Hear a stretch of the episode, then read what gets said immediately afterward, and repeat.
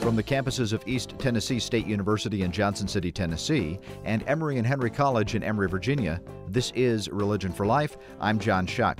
One of my interests is Christian origins and the historical Jesus and the early Christian movement. How did it begin, and how does that beginning relate to foundational texts such as the book of Acts? Is the book of Acts history, or is it romance, or legend, or something else altogether? My guest is Dennis Smith. He's the professor of New Testament at Phillips Theological Seminary in Tulsa, Oklahoma. His expertise includes hospitality and the house church in early Christianity, uh, the Lord's Supper according to Paul, the Lord's Prayer, what it's really about, and Acts of the Apostles, Problems and Promise. He has a number of publications, including his most recent is Acts and Christian Beginnings, the Acts Seminar Report, co-edited with Joseph Tyson. Uh, this book is the culmination of 10 years of research with Westar or the Jesus Seminar. And Dennis Smith is on me via phone from his uh, office in Tulsa, Oklahoma. Welcome, Dennis, to Religion for Life. Thank you. Good to be here. Give us a quick overview, uh, if you would. Uh, Ten years is, is quite some time in the making for uh, uh for this book. Uh, what, what, did the Acts seminar set out to do, and what did you do? Uh, we set out to use the West Star seminar method to address a historical question that is actually parallel to the historical question of the historical Jesus, and that is how do we describe how Christianity began? And the book of Acts is the standard resource that is used by everyone. However, scholars have known for a long time that Acts is not completely reliable. Uh, that's been a, uh, a, point in scholarship for some time, but it, nevertheless, mostly reliable and then scholars will vary on what the mostly means on Acts. So I uh, set out by chairing this to uh, to use the Westar Seminar method, which is a group project. This was a group project throughout. It wasn't just uh, two or three of us. Using a group project of as many Acts scholars as we could gather uh, to, for the project to uh, to try to decide if we can be more specific about what part of Acts can be specified as history, uh, rather than uh, letting it just be a floating question that, that nobody is, is fully uh, developing as a scholarly uh, point. So th- that's how we got started, and it's very important to uh, to emphasize that that it was a group project, and according to the Westar model, which was very helpful for doing this, uh, people, uh, the scholars, would present papers on different uh, aspects of the study of Acts and argue for a particular interpretation. And, and the papers had had to come to conclusions. That's that's a, a very helpful way in which the Westar process works. You actually have to come to conclusions. You can't just say what we like to say in scholarship. Well, it may be this, it may be this, but we can't decide. So uh, then we would vote on those conclusions and come to a general consensus of the seminar, not total consensus, uh, consensus on anything, but general consensus that uh, these are the conclusions that make the most sense of the data. And that's why it took 10 years to do this, because we continued to work and develop uh, slowly a uh, text by text analysis of the material in Acts. Well, I know when uh, you were working on the historical Jesus, first his sayings and then his his deeds, that you gathered all this material together and voted uh, piece by piece, say on the sayings of deeds, whether it was historical or, or less than and whatnot. How did you? How was that different with the Acts material? That's a very good question because uh, one of the things that uh, was difficult for us to work out is that exact point. Uh-huh. How is this different? So, for example, we started out uh, trying to make Acts conform to uh, uh, sayings by sayings analysis. Did Paul actually say this, and so on. But we quickly discovered that no, Acts is a story, and it's a story composed by someone to to make a particular point that has a a a point of view. So we had to we had to apply a different method we started out trying to vote on is this verse historical, is this verse historical, but that didn't work. And, and there were a lot of fits and starts on uh, how we were analyzing Acts. Finally, we decided that the best way to take Acts was on conclusions that Acts promotes, such as uh, was Paul from Tarsus? Uh, uh, it, it, it, we would take the details of the uh, of the Acts story of the conversion of Paul and divide those details out into different points and vote on each of the points so that we're not voting on the verses, we're voting on what Acts proposes as historical. And in order to draw conclusions about that, we had to do uh, painstaking uh, exegetical research on the materials, which we parceled out among the scholars who were uh, members of the seminar. And of course, the book itself, then, uh, Acts and Christian Beginnings, the Acts Seminar Report, is is not like a, a red letter edition as the five Gospels were, uh, but you have the, the translation and then some commentary. Right, right. Because Acts tells a story, we felt like it was important for the reader to actually pay attention to the details of the story. So the first section after after we present the translation of a particular part of Acts, then we had uh, a commentary on the story that's that it's telling as well, and then that's followed by uh, the category in search of history. And uh, we tended to divide this up where where uh, Joe Tyson did the commentary, and I put together the analysis of the different papers that scholars had presented to uh, deal with the in search of history question. And then um, you came up in, in the conclusion, in the introduction to the book, you talk about um, kind of a top 10 list of top 10 conclusions of the Acts right. seminar. And, and maybe we can talk a little bit about those because I think those are, are pretty significant. For example, the first one, uh, the use of Acts as a source of history has long needed critical assessment, which is a very measured way of, of, of saying that uh, uh, Acts isn't quite as reliable as history as we once thought. Yeah, yeah. Two of the major items on the top 10 list are the dating of Acts and the use of the letters of Paul. Uh, I what I brought to the to the study was uh, I think a you know a, a scholarly training and a a uh, driving desire to get this done and uh, hopefully some organizational skill. But I wasn't a certified card carrying Acts scholar there's some some scholars who specialize in Acts. That doesn't mean I didn't know what I was doing, but you know mm-hmm. that wasn't my specialty. I was there to learn from my colleagues. Mm-hmm. And so it was a surprise to me, and actually it was kind of a surprise to the whole seminar when, after a few years of our research, we came to a consensus that wait a minute, we started out thinking that, like everybody else in scholarship, that Acts was written in, in the 80s to 85 period in the first century. But we were led by scholars who were kind of on the front burner of the dating question to reassess that. And so we came to a second century date. That was not where we started. That was what we came to after we got together and began to consider arguments out there and began to reassess our presuppositions in a way that we hadn't done before.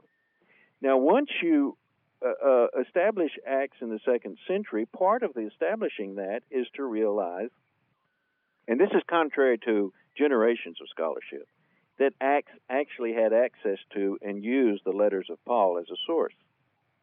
The, the reason why that is a, a key issue that goes along with the date is because the letters of Paul didn't get circulated until about 100. And uh, we know that uh, because uh, Paul wrote letter uh, letters to the Corinthians, for example, and they just stayed there in Corinth, and it was known in a general way that Paul was a letter writer, but nobody was actually reading them widely, and we don't have any evidence that anybody was reading them widely uh, until about the uh, one year 100, approximately. So then, so the idea that that um, I'm sorry, so the idea then that Paul um, that Paul's letters were used by Acts has not been uh, understood in scholarship. That that's a that's a new development. Yes, it's a new development okay. that goes hand in hand with the dating of Acts.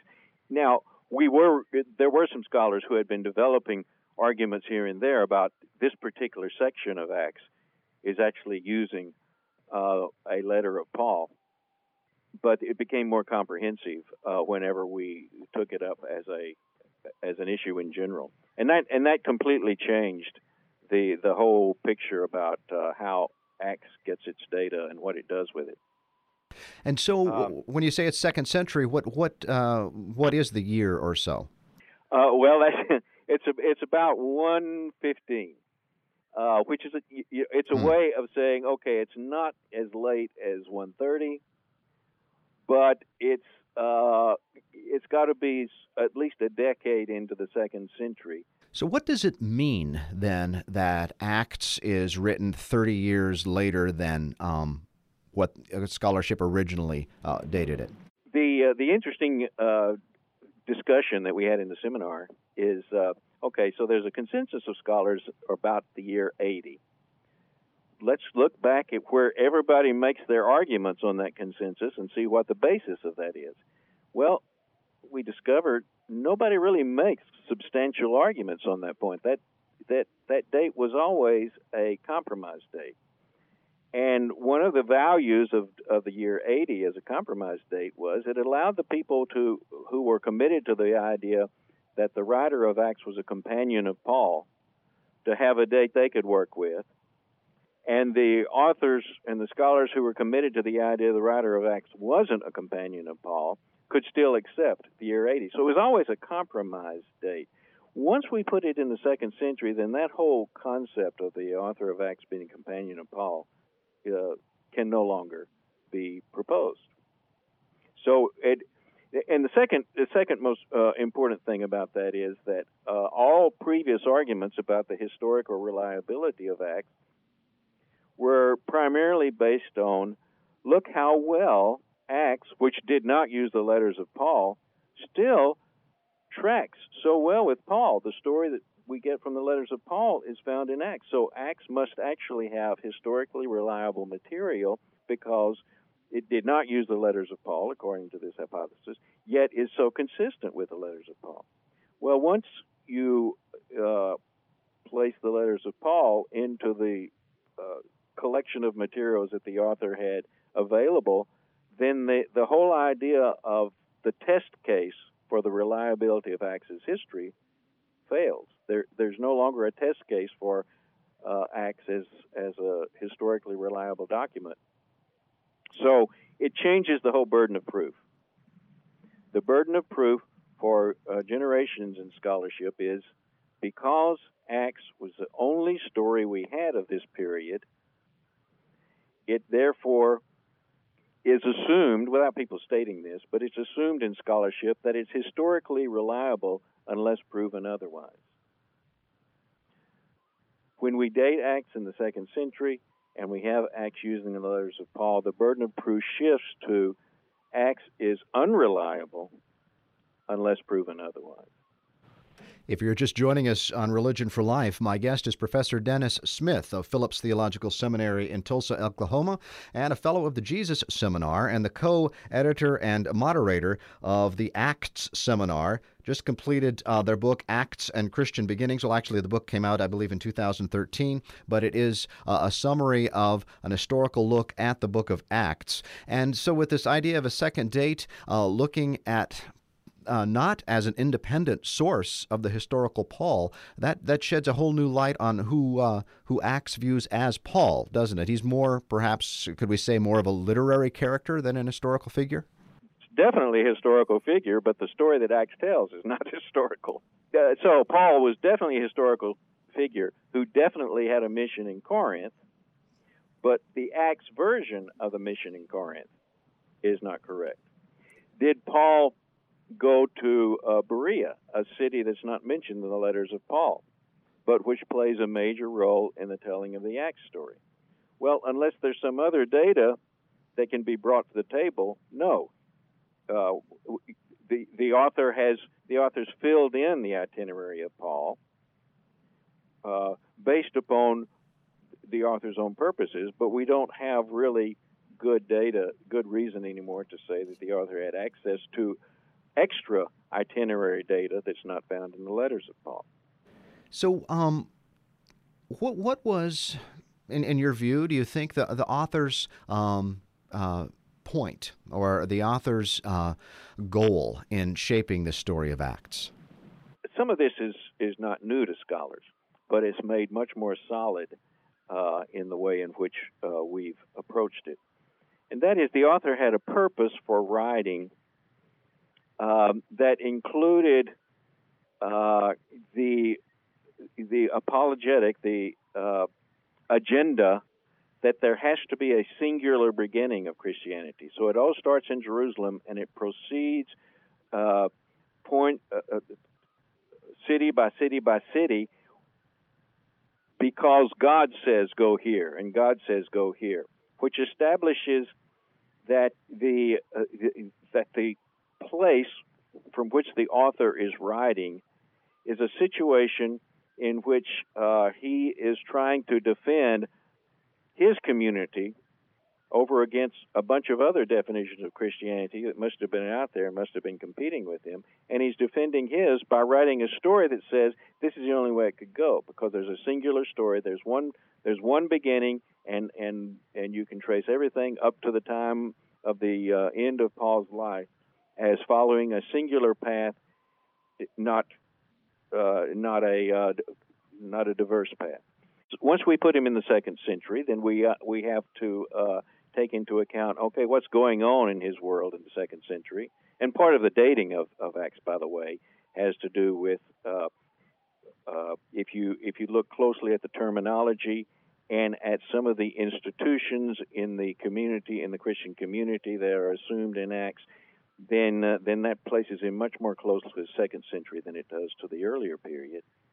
So he was living in a period where he was defending a perspective. He was defending a uh, an understanding of what Christianity was all about. Prior to, and this was a time when everything was up for grabs. What is Christianity about? Or, or, or is there a singular way in which Christianity is to be understood?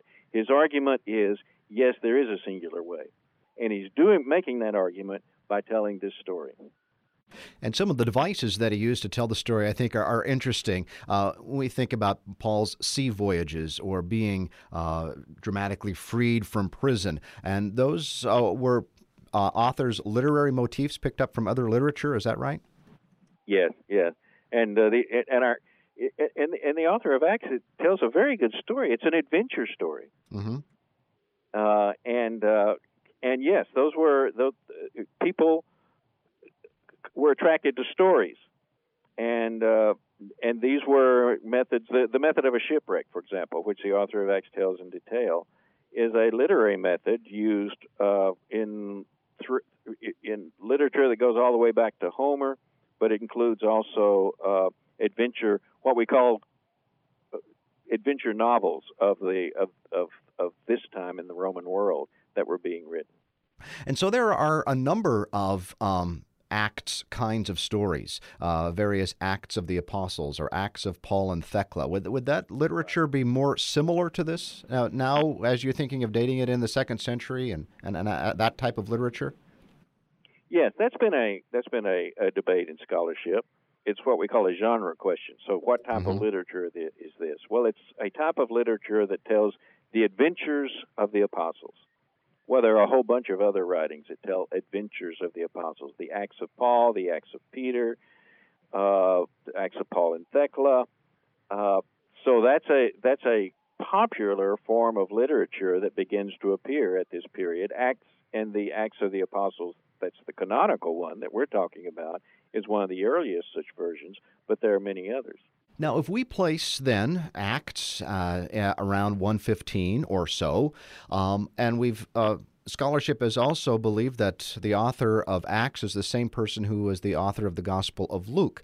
Uh, what would that mean then for dating the Gospel of Luke, and and uh, would it still keep it around 80, and he just wrote this, or, or she, or whoever, 30 years later, or does that move Luke later, and what does that mean?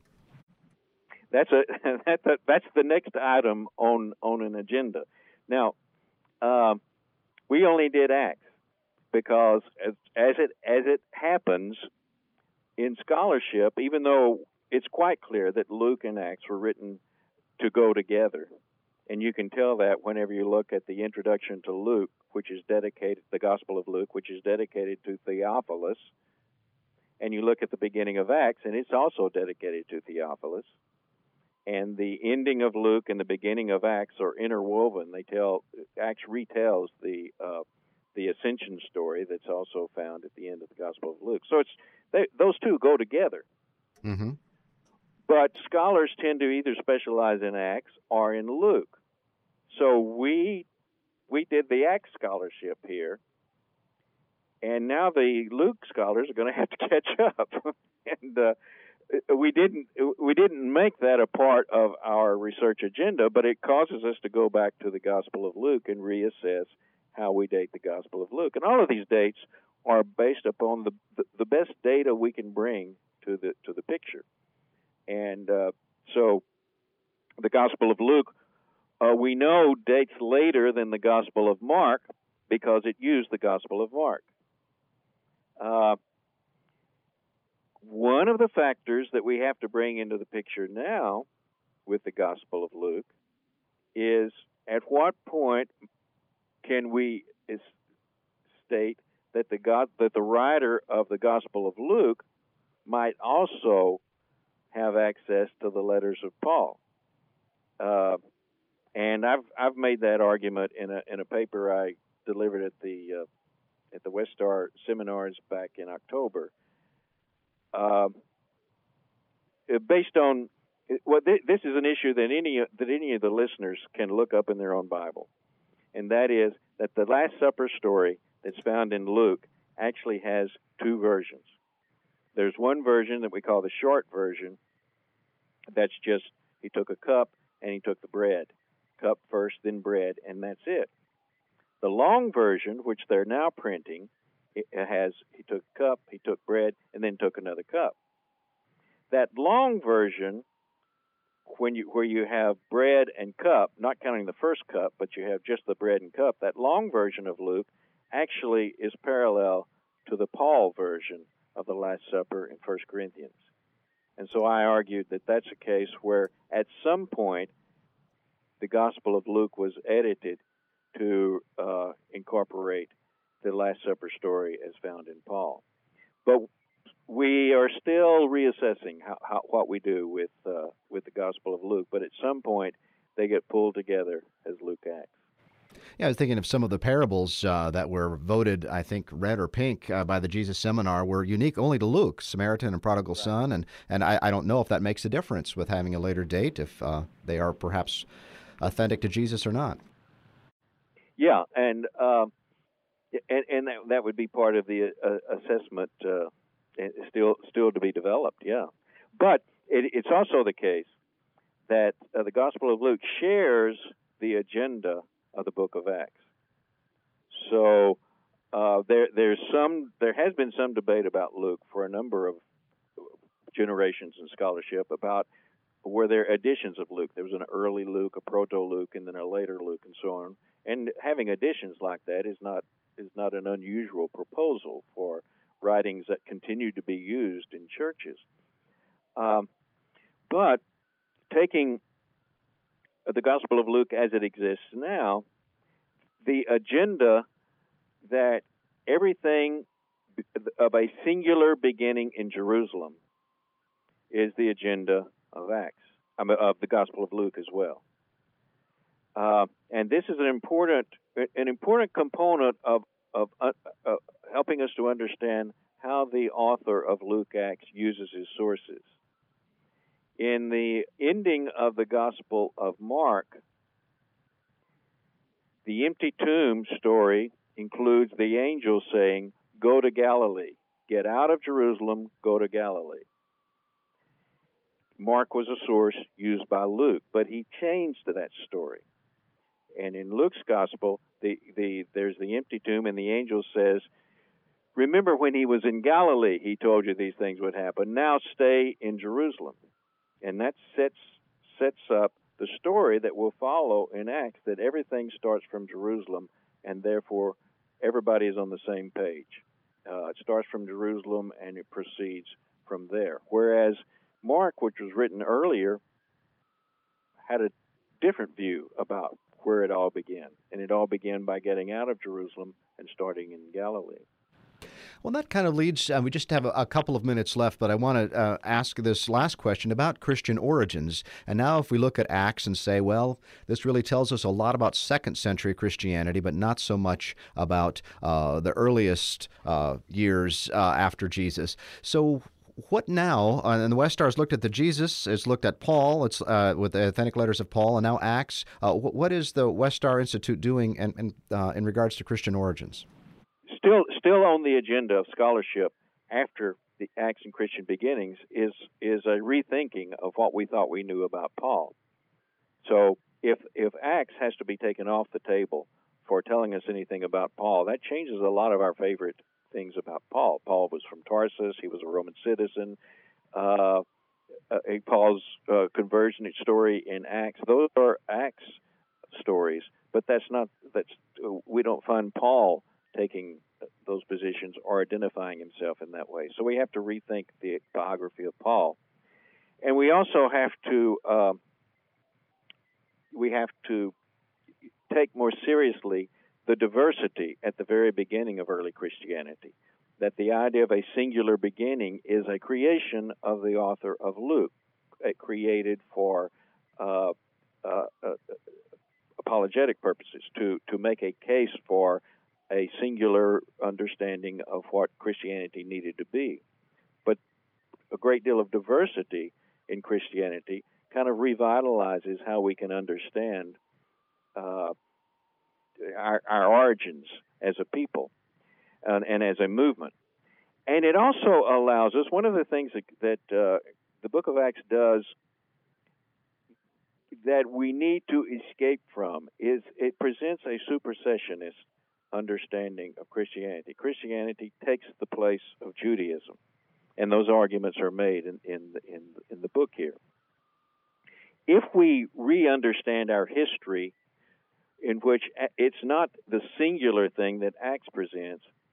It allows us, in re understanding our origins, a, separ- a, a, a, means for separation from such things as supersessionism or misogyny.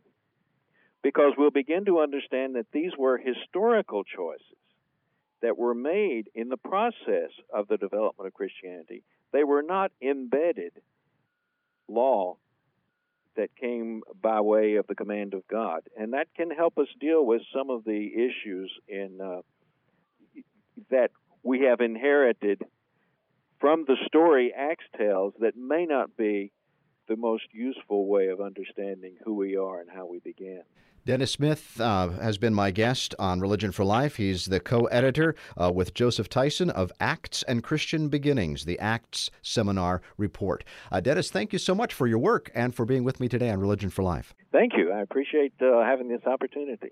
You've been listening to Religion for Life, a program at the intersection of religion, social justice, and public life. My name is John Shuck, minister at First Presbyterian Church of Elizabethton, Tennessee. Our website is fpcelizabethton.org. More information about Religion for Life, including links to podcasts, can be found at religionforlife.com. Like us on Facebook, follow us on Twitter, and hear us on iTunes. Religion for Life is co produced by WETS FM in Johnson City, Tennessee, and WEHC FM, Emory, Virginia. Be well.